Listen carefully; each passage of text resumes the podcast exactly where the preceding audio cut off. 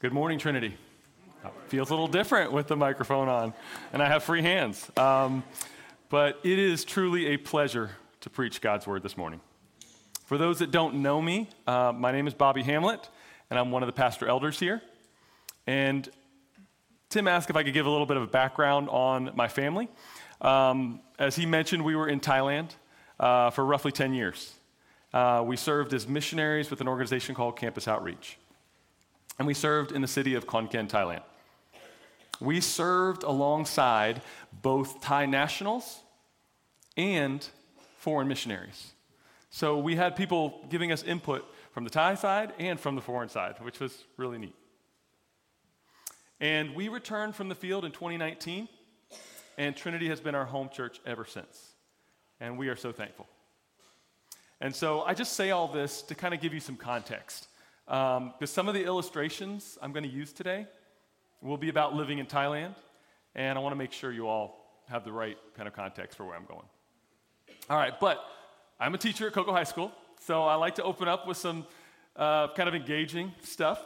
And so I'd like to know, by a show of hands, how many of you are or have been or are educators in some sense. So could you raise your hands? Educators of some context. Okay, that's a lot. Wow.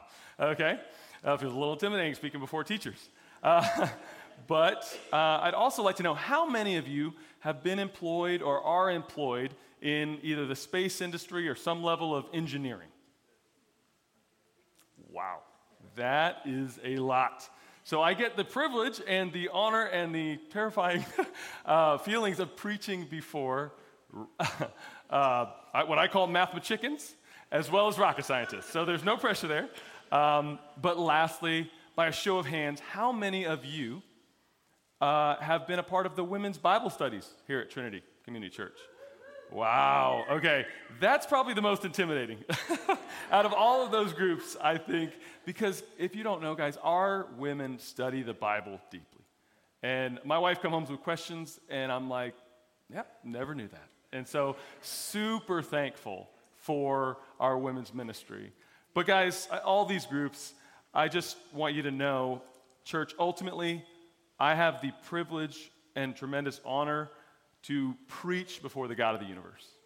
And that is a huge thing. So, no matter who stands up here, standing before the Lord of the universe and preaching his word is a tremendous, weighty thing.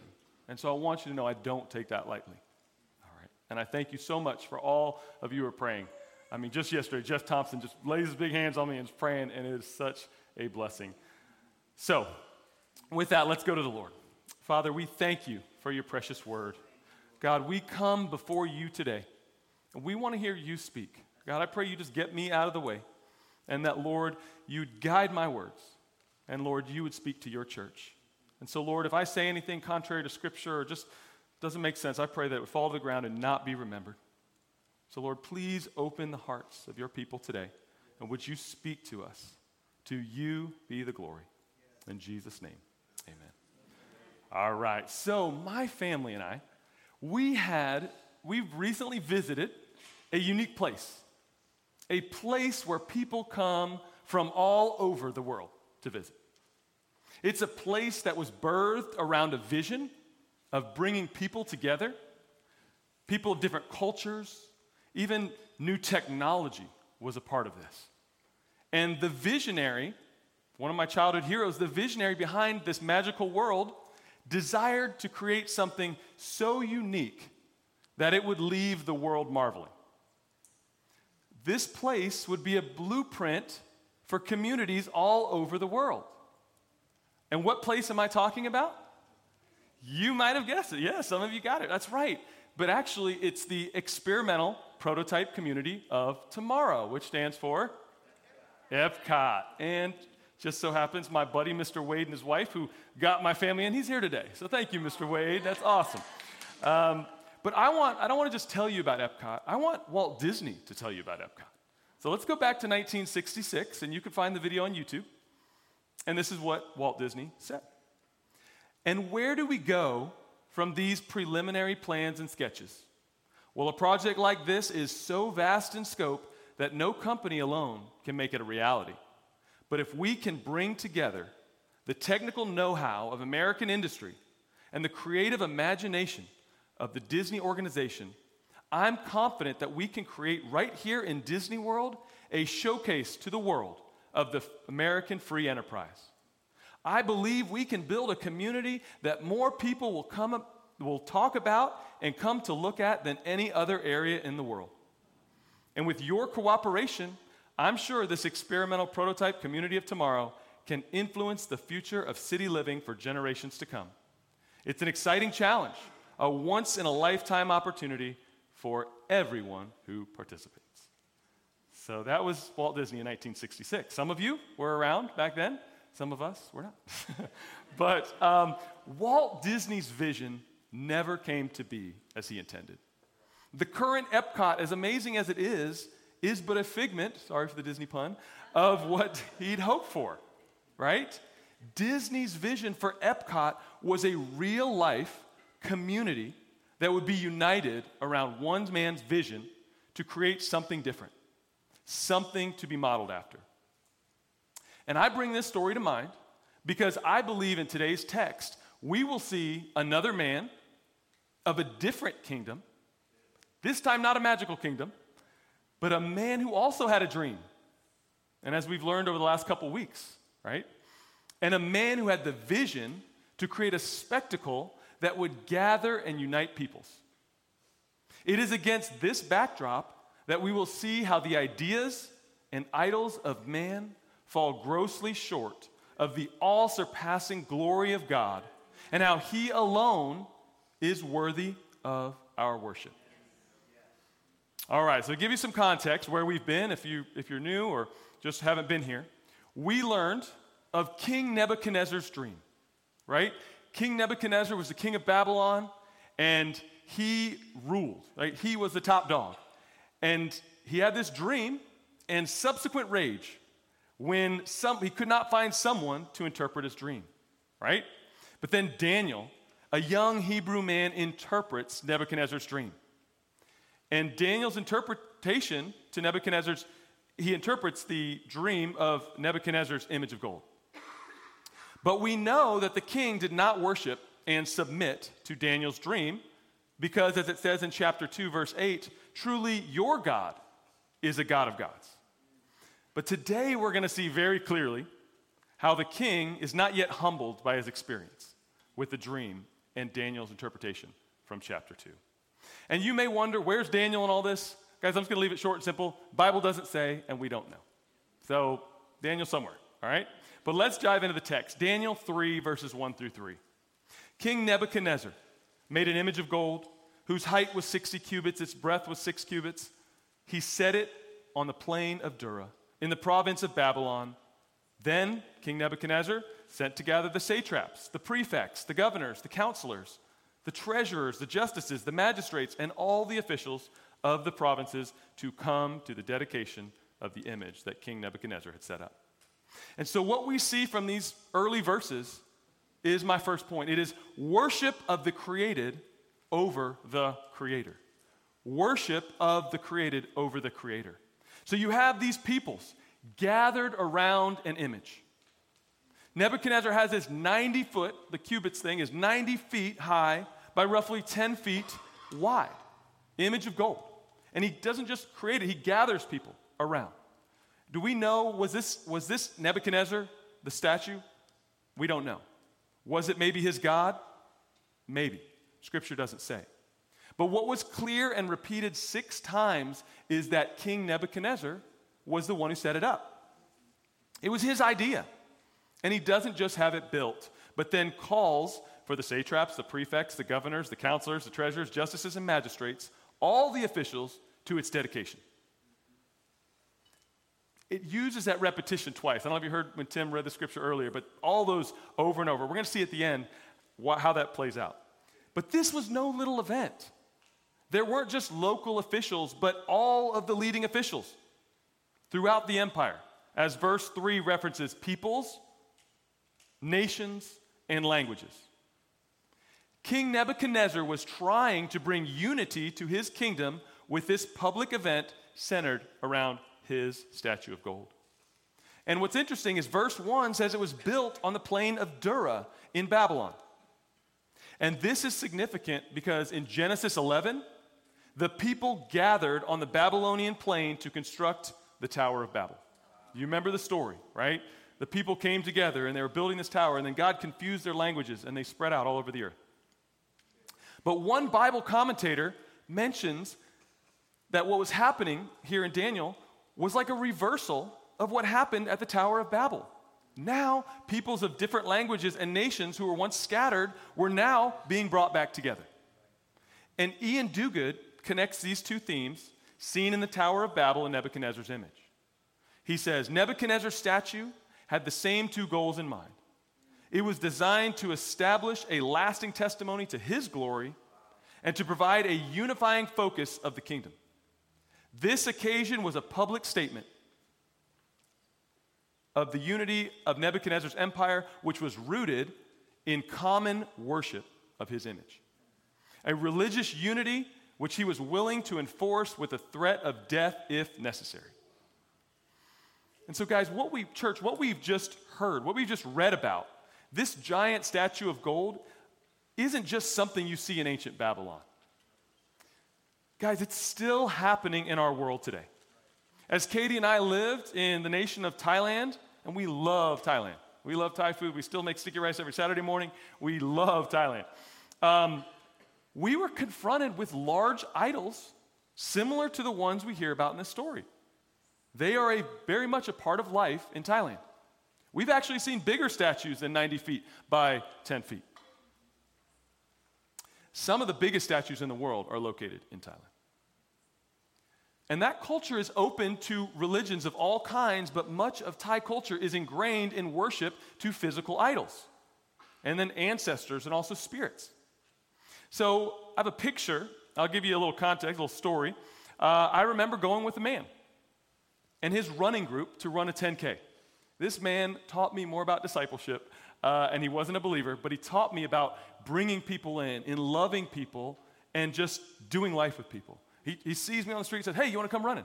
And so we went running. And I ran for a period of years with this man. And we were going to a 10K run. And it happened to be a Buddhist temple fundraiser, which I was unaware of. Uh, and as we all lined up for the race, all of a sudden this monk comes out just shaking this thing and water's going everywhere. And i'm just like kind of what is going on here right? I've never experienced anything like that. But you know it's it's ingrained in certain cultures of our world right? Of worship of images of worship of idols. And so i want us to come back to daniel chapter 3 and think about this scenario you have music playing people are bowing down and maybe they're glad to. Maybe they love the kingdom. They love Babylon and they are just passionate about it.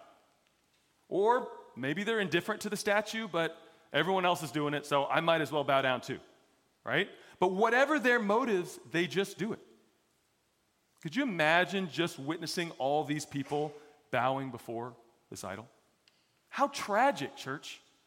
Could you imagine just looking out and seeing these people bowing down before idols? Would it not break your heart? God, guys, Daniel and his friends, they had history with God. Remember vegetables in chapter 1, right? The dream in chapter 2. They knew of how amazing their God was, and they knew their God was real. Wouldn't you, if you're there, just want to say something like, hey, over here, God, He's real. You don't have to bow down to this thing.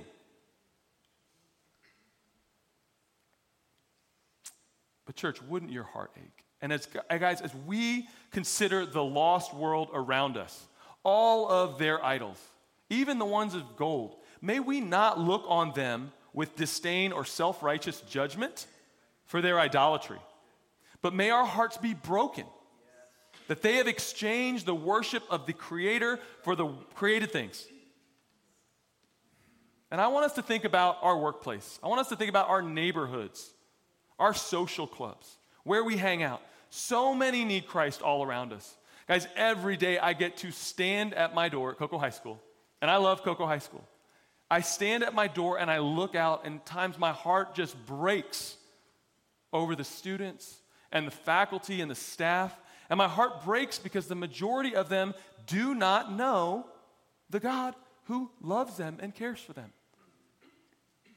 And so, do you view the people in your life in the same way? Or sometimes are you like me and you just think about the next email, the next problem, the next assignment, the next thing you've got to fix? I know I've been there many times. I am there. So, Christians, as we know we are saved by God's grace, we know it was, if it was not for God's great love and grace, we would be on a similar path. So I don't want us to think about the lost in a way that exalts us Christians as having it all together. We too, like King Nebuchadnezzar, exalt things and people over the God of the universe too. And I think it's good for us to look at our own hearts. And the true star of the Super Bowl, uh, I think she said it well when she said, It's me, hi. It's over, you can finish the line for me. I'm the problem, it's me. Taylor Swift, right? Taylor Swift famously said, If you don't know that song, good for you, it won't be stuck in your head. Um, but the problem's us, right? Our idols. An idol is anything that captures our hearts, anything that we give excess devotion to, anything that replaces God as our greatest joy. And I find Jared Wilson helpful here, and we're going to see him at the Grace Partnership Conference in a couple weeks. But he says this Maybe you don't think of worship as something you're already doing all the time, but the reality is that we worship. We give worth in any given moment to whatever our lives are centered on in that moment. So the question is not whether am I worshiping, but what am I worshiping now? So, in a way, our hearts are always in a state of worship. And all too often, we are just like Nebuchadnezzar's. Nebuchadnezzar. We just don't have all the bells and whistles and power and prestige that he does, right? We can have a tendency to see ourselves more like Daniel, Shadrach, Meshach, and Abednego, when really we're probably a lot more like King Nebuchadnezzar. We too desire control, right? We too desire to be exalted and praised by men. And we too can rage when we don't get our way. We, de- we too desire to bring people around our great efforts. Ultimately, we desire to be king over our lives. And this can be seen clearly in our current culture of social media, right? We desire to look a certain way to the world, and we're all guilty of it if you're on social media, right? We desire the likes, the comments, the views. We may not create a statue 90 feet high by 90 uh, by 10 feet wide, but we wouldn't mind 90,000 followers on Instagram. I mean Instagram, right? We would not mind to have such a following. But we don't need social media to show how consumed we can be with our own hearts. Just think about how we sometimes engage in conversation. I'm guilty as anybody. When we always make it about us, right? Or maybe we never think we're wrong. We've been that person. But maybe an idol for you is making a certain amount of money, having a certain type of house, being recognized. How about politics? We're getting into pol- political season. If you don't agree with me, I can't make you bow down to an image, but I might just, you're pretty much dead to me, right? That's sometimes how we can be. I can't cast you, well, um, yeah. an idol could even be our children, right? For those of us parents, we desire for them to have the life and experiences that we never had, so we load them up with activities and sports so that they will be well rounded. An idol could even be a relationship, like a desire to get married that constantly consumes our minds. And even could be something as simple as comfort and convenience. This is easy for us parents to see, right? And parents, you know, because sometimes when our kids don't behave, we go all Nebuchadnezzar on them in our anger. Actually, I really should say to the children, especially the older children who are here, you know, right? I know Eli and Sarah who are here, they know uh, how we can be as parents, right? But that can even be an idol. You're not submitting to my, uh, my thoughts or my comfort convenience. But no matter the idol, when we elevate things to such a high level that they become more important to God, we are in sin. And so Yes, God help us. None of us are exempt from this tendency. We should be constantly examining our hearts and praying for God to expose our idols. Well, let's read on, guys. Let's read on. verses 8 through 15. Therefore, at that time, certain Chaldeans came forward and maliciously accused the Jews. They declared to King Nebuchadnezzar, O king, live forever. You, O king, have made a decree that every man who hears the sound of the horn, pipe, lyre, trigon, harp, bagpipe, and every kind of music shall fall down and worship the golden image. And whoever does not fall down and worship shall be cast into the burning, burning fiery furnace. There are certain Jews whom you have appointed over the affairs of the province of Babylon Shadrach, Meshach, and Abednego. These men, O king, pay no attention to you. They do not serve your gods or worship the golden image that you have set up. Then Nebuchadnezzar, in furious rage, commanded that Shadrach, Meshach, and Abednego be brought. So they brought these men before the king. Nebuchadnezzar answered and said to them, Is it true, O Shadrach, Meshach, and Abednego, that you do not serve my gods or worship the golden image that I have set up? Now, if you are ready, when you hear the sound of the horn, pipe, lyre, trigon, harp, bagpipe, and every kind of music, to fall down and worship the image that I have made. Well and good. But if you do not worship, you shall immediately be cast into the burning fiery furnace. And who is the God who will deliver you out of my hands? Point number two worship when put to the test. Worship when put to the test. So King Nebuchadnezzar has this big decree, right? He hasn't just set up the statue, but now everybody's got to come and bow down to it. And Shadrach, Meshach, and Abednego couldn't hide. They were called out by name because of an accusation from the Chaldeans.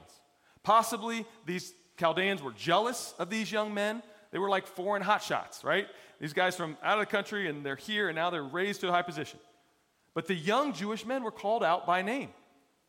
And then they were brought before the king the most powerful ruler in the world, the one who could have them executed immediately. The king's decree is one of life and death. It is essentially bow or die. A fiery furnace awaited them if they didn't obey the king. And notice the king's arrogance. And who is the God who will deliver you out of my hands? King Nebuchadnezzar almost seems to be elevating himself to the level of a god. And Tim Keller points out it's, it's important to understand that the culture of Babylon accepted many gods. There was no problem for these young Hebrew men to worship their own God, right? We know from the previous chapters King Nebuchadnezzar already acknowledged the Hebrew God and knew he was powerful. But the young men were also to acknowledge this golden statue before the king. There was no choice just reminds me of 2 Timothy 3:12. Indeed, all who desire to live a godly life in Christ Jesus will be persecuted. I want to illustrate this with just a, a story, but I got to stand before the President of the United States once. And I was at a graduation ceremony, and I remember the strange feeling of walking up to that stadium, going through metal detectors, looking up and seeing armed guards standing very high with guns, there was just a weight to it. It felt different, more different than anything I'd ever experienced before. And some strange things kind of go through your head, right? Like, if I cough too loudly, if I throw my hat and celebrate too loud, are there going to be like guns aimed at me? Like, it's just a different feeling. But the most powerful man in the world was standing right in front of me. And he could have me killed in an instant it does make you pause and think. Remember, as Tim mentioned a few weeks ago, these were young men standing before the most powerful ruler in the world, and he was threatening their lives if they didn't submit. It had to be terrifying. They could have easily just backed out. King was even giving them a second chance.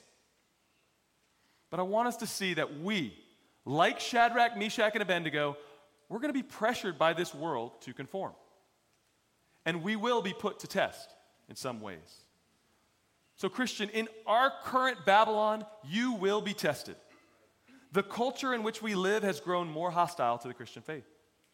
Most likely, you won't be challenged to bow down before a man made golden statue, but if you live in certain parts of the world, you might. But you will be challenged to go along with the world's ideals and values. You will be confronted with choices to obey God or obey man. And when pressured to conform, Shadrach, Meshach, and Abednego stood up. But these young men weren't just standing up because they didn't like the government. They weren't just standing up because they didn't like who was in charge, right? They had a reason to stand. They knew the truth. They knew God. And they knew that God alone was worthy of their worship. They didn't bow down to the image of Nebuchadnezzar or the pressure they even felt, maybe because everyone else was bowing down, but they had a reason to stand. And it was God. So they answered the king O Nebuchadnezzar, we have no need to answer you in this matter.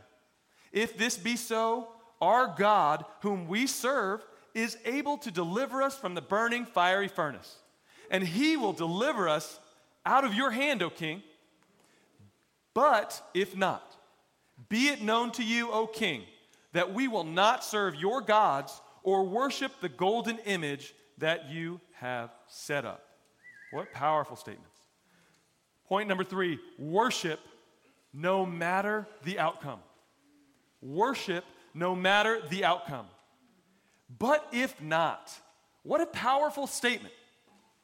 These young men understood that the God of the universe could save them, or he could choose not to. But either way, they would not bow. They would take their stand. They were willing to give up their very lives in obedience to God, no matter what. Their act of defiance to the king of Babylon was an act of worship and submission to the true king of the universe. Sometimes, church, our words or actions for Christ will cause the world to hate or even revile us. Yet God doesn't call us to obey only if it looks like it's going to go well. He sometimes calls us to obey even when it might cost us relationships, money, passion, position, or even our lives. What a powerful demonstration of worship from these young Hebrew men. Church, I heard a recent story of a Christian teacher in England. He went out street preaching and shared his biblical views on sexuality, and it was recorded, and he lost his job. In our current culture, that could be me, that could be you. By God's grace, may we trust the Lord even if it costs us greatly. And so, like we too, like Shadrach, Meshach, and Abednego, will be required to trust God when the outcome is uncertain and when it really could end up looking bad in the world's perspective. So, church, God may be calling you to a challenging situation, and you have no clue how it's going to end up. No matter the outcome, your act in obedience and submission to God is an act of worship. Remember, church, we've read the story, Daniel 3. We know what happens. Remember, Shadrach, Meshach, and Abednego, they didn't know they'd be delivered. They knew that God could, and they just knew they were to obey.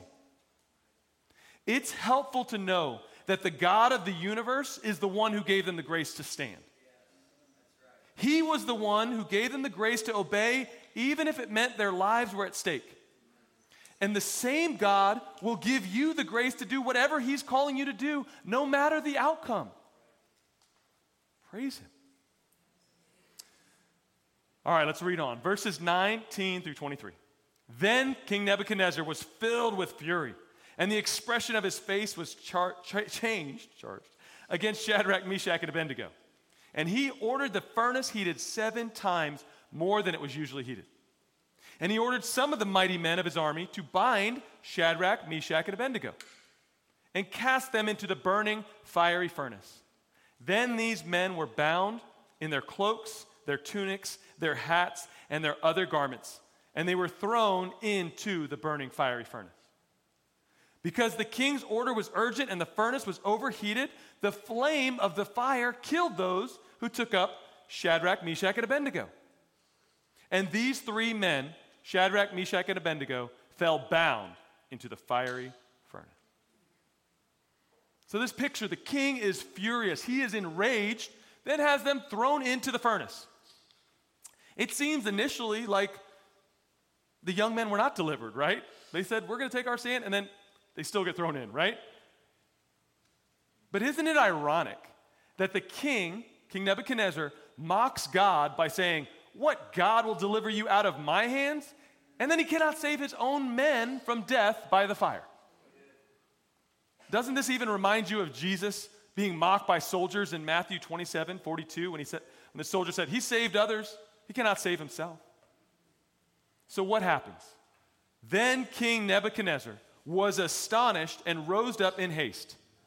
He delivered to his counselors, Did we not cast three men bound into the fire? They answered and said to the king, True, O king.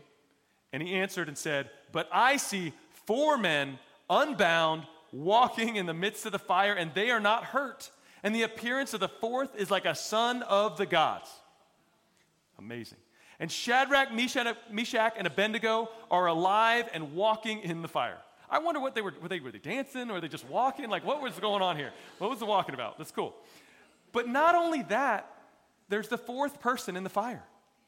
One whose appearance was like a son of the gods. There was a noticeable distinction between this individual and the others. And many biblical scholars refer to this fourth person as what they call a Christophany, or a physical appearance of Christ before his incarnation. So, Christ in the Old Testament.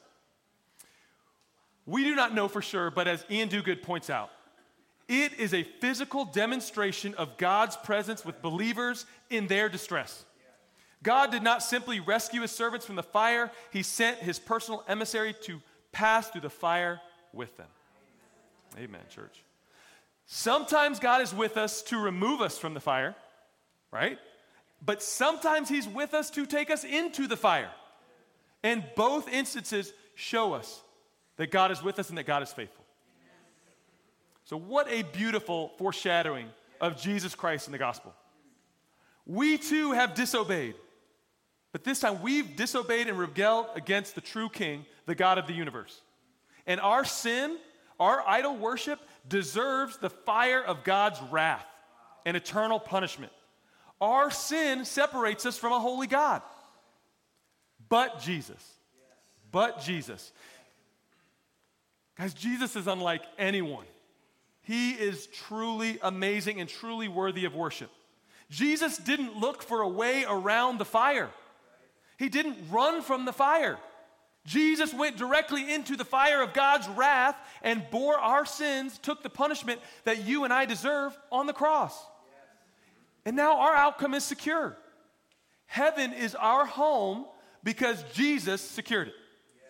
It's not us, it's not our doing, it's not how good we are, it's how good He is.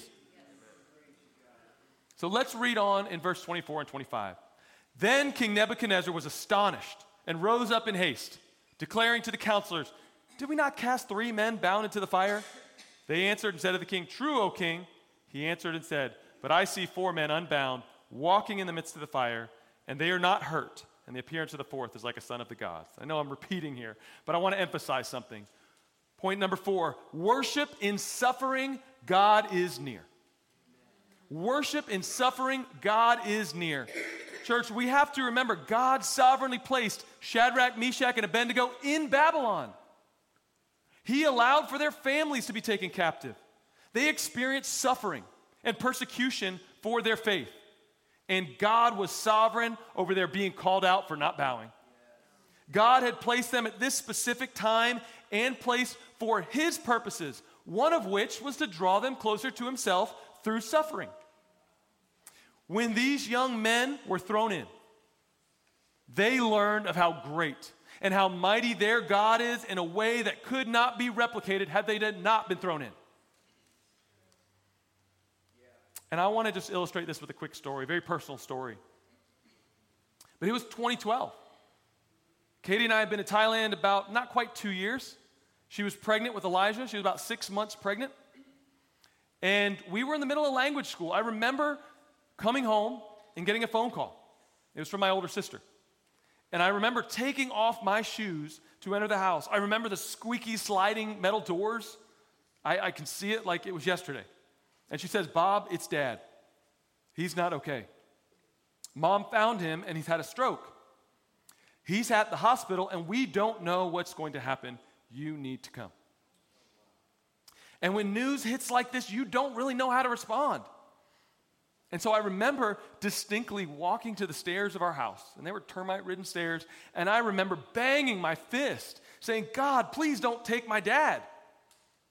And I remember the tears, I remember the uncertainty. But what I remember most of all was the comfort of God's Holy Spirit and the prayers of God's people. I remember sending out newsletters and social media posts asking for prayer, and I remember such a peace that flooded my heart and Katie's heart. To this day, I have not experienced that level of comfort and peace from God that I experienced during that trying time. And my, my dad did have to pass. The ventilator was removed and he passed away. But that experience showed me how truly God is close to the brokenhearted and saves those in crushed in spirit. We're crushed in spirit. And I want to brag a little bit about how kind our God is with this story. Because during this time, in the early morning, my mom, she, she just ran outside. She, she was distraught. She ran outside, asked for help. One house had its light on. She runs to that house. And the neighbor helped her call 911 and was a true godsend. And I got to talk to him later, and he told me he doesn't usually wake up that early, but he felt led to read his Bible that morning. He told me he was reading his Bible when my mom knocked on the door. Isn't that amazing? Our God is amazing. And so, church, I want to remind us with this story that our God is the living God. He's not just words on a page, but He is living and active. He's not a textbook. The God of the Bible, it's not, it's not just about learning new facts about God. It's about a personal relationship. And God chooses to reveal Himself through the words of the Bible. That's how we get to know Him. And so, church, when God has you in the fire, either to it or through it. When you are in the trials of life, He will often draw so near. And guys, I can look out over this room and I know it's full of stories. Full of stories of God's grace in your life and His mercy in a way that only He can show you. So, church, remember that when you are suffering or you are in trials, God is with you. So, church, hear these words of comfort written about 200 years before the story of the fiery furnace. They come from Isaiah 43 2. When you pass through the waters, I will be with you, and through the rivers, they shall not overwhelm you. When you walk through the fire, you shall not be burned, and the flame shall not consume you. Again, church, maybe you are in a fire of sorts right now. If you are not, one will come. As we said here, get a healthy theology of suffering. If you are in the fire, though, know that God is near. He is with you. Cry out to your God. Point number five, my last point. Worship results in God receiving glory, the only one truly worthy of our worship. I like the little acronym WOW, worthy of worship, right? 26 through 28. Then Nebuchadnezzar came near to the door of the burning fiery furnace. He declared, Shadrach, Meshach, and Abednego, servants of the Most High God, come out, come here. Then Shadrach, Meshach, and Abednego came out from the fire. And the satraps and the prefects and the governors and the king's counselors gathered together and saw that the fire had not any power over the bodies of these young men. The hair on their heads was not singed their cloaks were not harmed, and no smell of fire had come upon them. King Nebuchadnezzar answered and said, Blessed be the God of Shadrach, Meshach, and Abednego, who has sent his angel and delivered his servants who trusted in him, and set aside the king's command and yielded up their bodies rather than serve and worship any God except their own. So God shows up in a big way. King Nebuchadnezzar puts on this show. He puts on this image of gold and invites all these people. He gets this gathering, and then God turns the tables. It was a big setup for God to display his glory to the peoples of Babylon. So now, all, and as Tim mentioned, the satraps and the prefects, everyone's there. Scripture says it.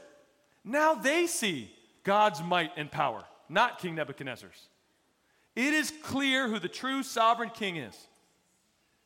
And their hair wasn't even singed. The only thing that got burned up was the, was the rope that held them together and the guys that tried to throw them in. King Nebuchadnezzar then says, Blessed be the God of Shadrach, Meshach, and Abednego. Wow, church. Wow. So, church, the one point I want you to take from this is there is only one who is truly worthy of our worship. And so, if the points are on the screen, I want us to just see how Jesus, he, he, is, he is seen in all these points. Worship of the created over the creator. Jesus was never created. He is above all created things. He is the Alpha and the Omega, the beginning and the end. He is preeminent. All things were created by him and for him. He is worthy of our worship. Worship when put to the test. Jesus lived a perfect, sinless life. He withstood every test. Satan tempted him in the wilderness to bow down and worship, and Christ refused him every time. He aced the test. Worship no matter the outcome. Jesus prayed, Not my will, but yours be done. He fully surrendered to the will of God, and the outcome was public shame, a brutal death on the cross, and worst of all, he experienced the wrath of God in our place. Worship in suffering, God is near. Jesus knew suffering. He experienced the fire of God's wrath in our place. He bore the punishment that you and I deserve. And he's described as a man of suffering in Isaiah 53 1. He was despised and rejected by men, a man of sorrows and familiar with suffering. And his suffering led to us, his people, being brought near. And last point worship of God results in God being brought glory. The only one worthy of our worship, Jesus' life, his death and resurrection was the perfect offering. Nothing brought greater glory to God than that. So, the, the band, you can join me on the platform. Church, we have a Savior like no other, and He alone, not God plus, but He alone is worthy of our worship. Your God is not a tyrant king of Babylon. He is a God who came down from heaven, took on human flesh, was beaten and killed on a cross in order to save us from ourselves, us, our sin. He loves you that much. And I like cheesy acronyms and RTR, Roll Tide Roll. Not a Bama fan, but that's what I came up with. So, as application today, church, I want us to repent. Let's repent of our idolatry and turn back to the only one who is truly worthy of your worship. And then trust. Trust in the finished work of Jesus Christ. You cannot, I cannot earn our salvation by our works. Jesus paid it all. And lastly, this is so simple, but church, let's read our Bibles. Okay? Get alone with God every day. Jen Wilkin puts it well. And speaking of the Patricks, I saw this in their bathroom and I heard the quote many times, but thought it was awesome. The heart cannot love what the mind does not know. As Jen Wilkin said, so you can't really know God if you're not in your Bible. Church, God is so personal we have the opportunity to hear from him every single day, to learn about his character, to fall on our faces in worship before him. And you want an easy way to get into the word? This is super simple. There's an app that you can download. It's called the Shine Bible Alarm. It will literally play you scriptures when you wake up. An easy way, if you just know where to start, find, find scripture. But maybe you're here today and you don't know this great Savior of ours. You've heard of Jesus in the Bible, but you don't know him in a personal way. Can I challenge you this morning? Pray to Him. As we sing over the next few minutes, simply pray something in your heart like, God, this is all new to me. I don't, I'm a mess. I don't know what to do. But I know I'm a sinner and I need your forgiveness. Please lead and direct my life. And if that's you after the service, come find me or one of the pastors, and we'd be glad to help you grow in your walk with Christ.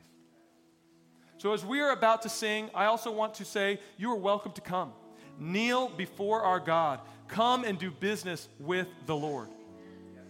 Maybe you have sin to confess, or you just want to simply kneel in praise and adoration of your King. Church, come. Come. Let's praise our Savior with song and worship Him for the amazing God that He is.